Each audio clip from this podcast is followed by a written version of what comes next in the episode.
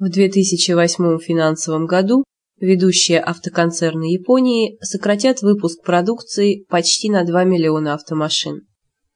В результате такого сокращения объем автомобильной продукции снизится на 7-8%. Одновременно 12 автокомпаний концерна, включая Toyota, Nissan, Honda и Isuzu, планируют уволить около 14 тысяч человек на своих заводах в Японии и за рубежом.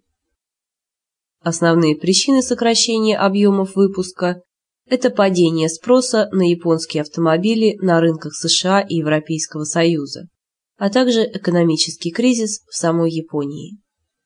Ситуацию также ухудшает значительное повышение курса иены к доллару.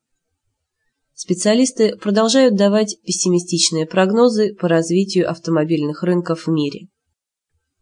Главы японских автомобилестроительных концернов ожидают сокращения спроса на рынках Азии, Индии и России.